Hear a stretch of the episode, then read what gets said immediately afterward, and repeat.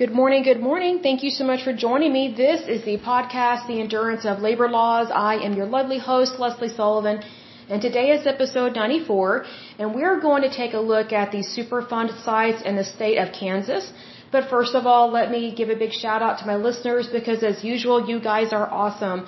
So a big shout out to Virginia, and Massachusetts. Hey Massachusetts, how are you? Texas, Oklahoma, and New York. In terms of countries, the United States, Canada, and the Russian Federation. Good to see you guys. Okay, so let's take a look at the Superfund sites in the state of Kansas. So for this one, it's not super huge. So I am going to list off the Superfund sites that are current and the ones that have been that have been deleted, excuse me, from the national priorities list.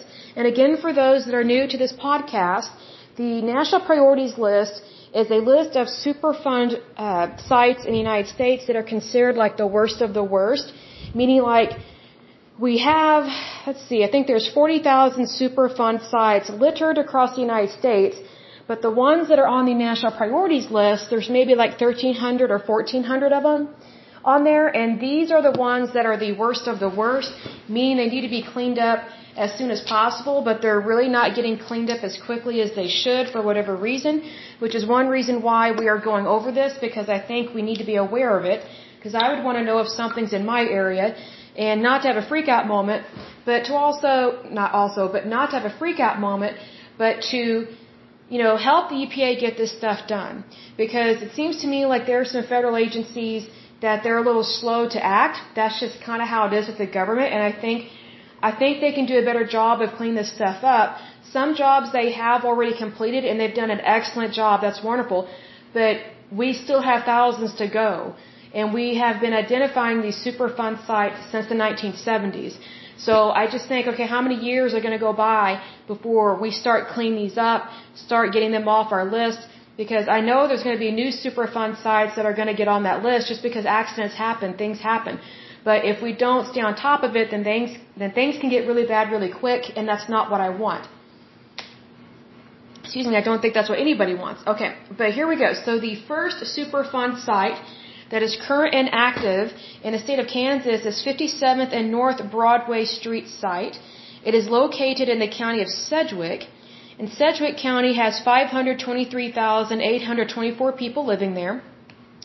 The issue with this Superfund site is volatile organic compounds, also known as VOCs, including benzene. I think that's, uh, well, it's a PCE. I don't know how to pronounce the word that it represents, but it's a big word. PCE, TCEs, toluene, vinyl chloride, xylene, and heavy metals, including arsenic, barium, cadmium, chromium, and lead, have been detected in on-site soil and residential and industrial wells.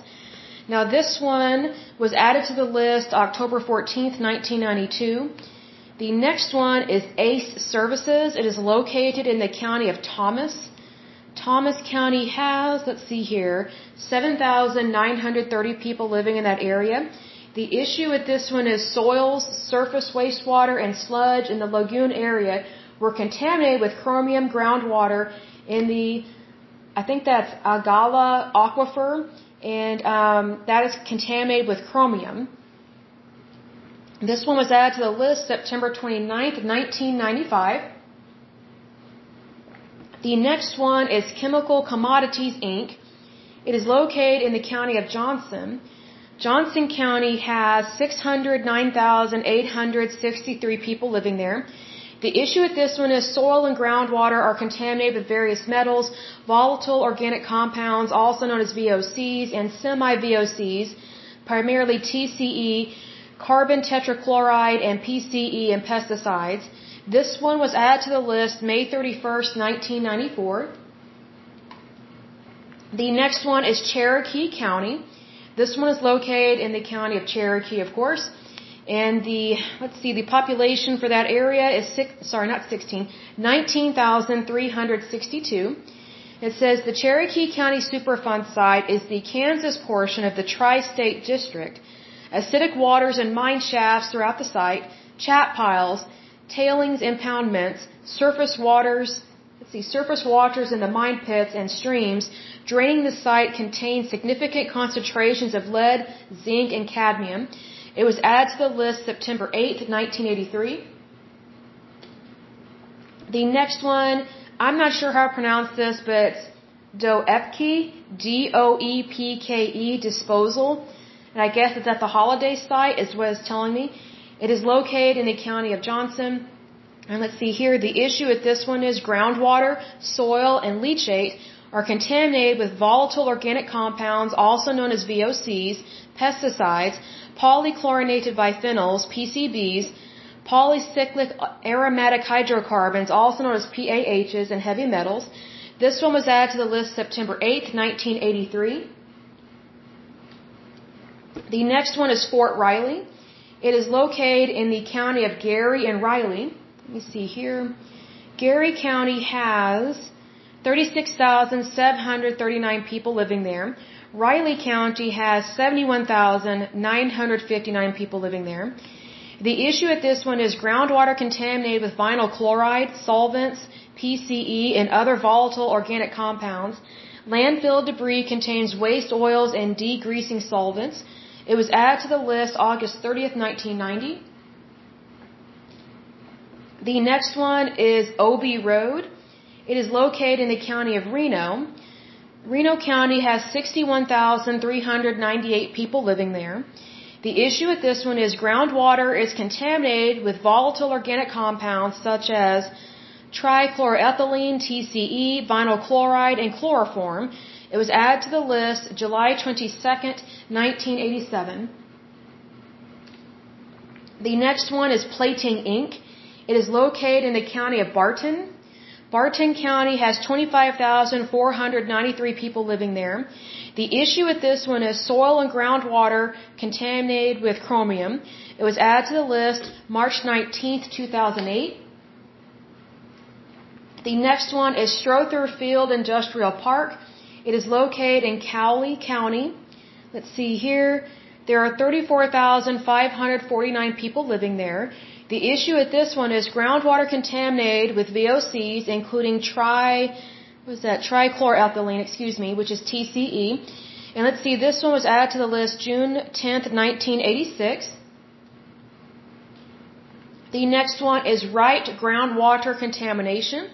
It is located in Ford County. Ford County has 34,287 people. The issue with this one is groundwater is contaminated with pesticides, heavy metals, and VOCs, including benzene, let's see, carbon tetrachloride, and I think that's bromodichloromethane. It was added to the list June 16th, 1996. Now we're going to go over the ones that have been deleted, which means they have been cleaned up and good to go. They are no longer a problem. So let's see here. The first one is 29th and Mead groundwater contamination. It was located in the county of Sedgwick. It was cleaned up and good to go April 29th, 1996. The next one is Arkansas City Dump. It was located in the county of Cowley. It was cleaned up and good to go as of March 1st, 1996. Excuse me, got the hiccups. The next one is Big River Sand Company.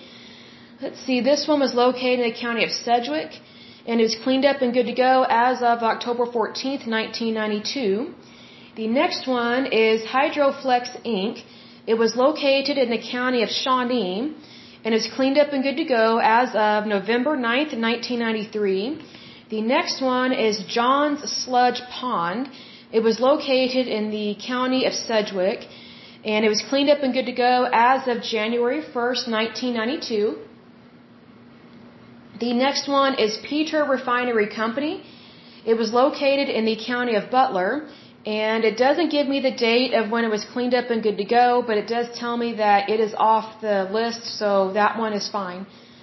Okay, so we are done with the state of Kansas. So the next one we will take a look at is the state of Kentucky. That should be interesting because Kentucky is a very beautiful state. Very beautiful, very lush and green. Always love that. Okay, so but we will go ahead and end it for today's podcast. But until next time, I pray that you're happy, healthy, and whole, that you have a wonderful day and a wonderful week. Thank you so much. Bye bye.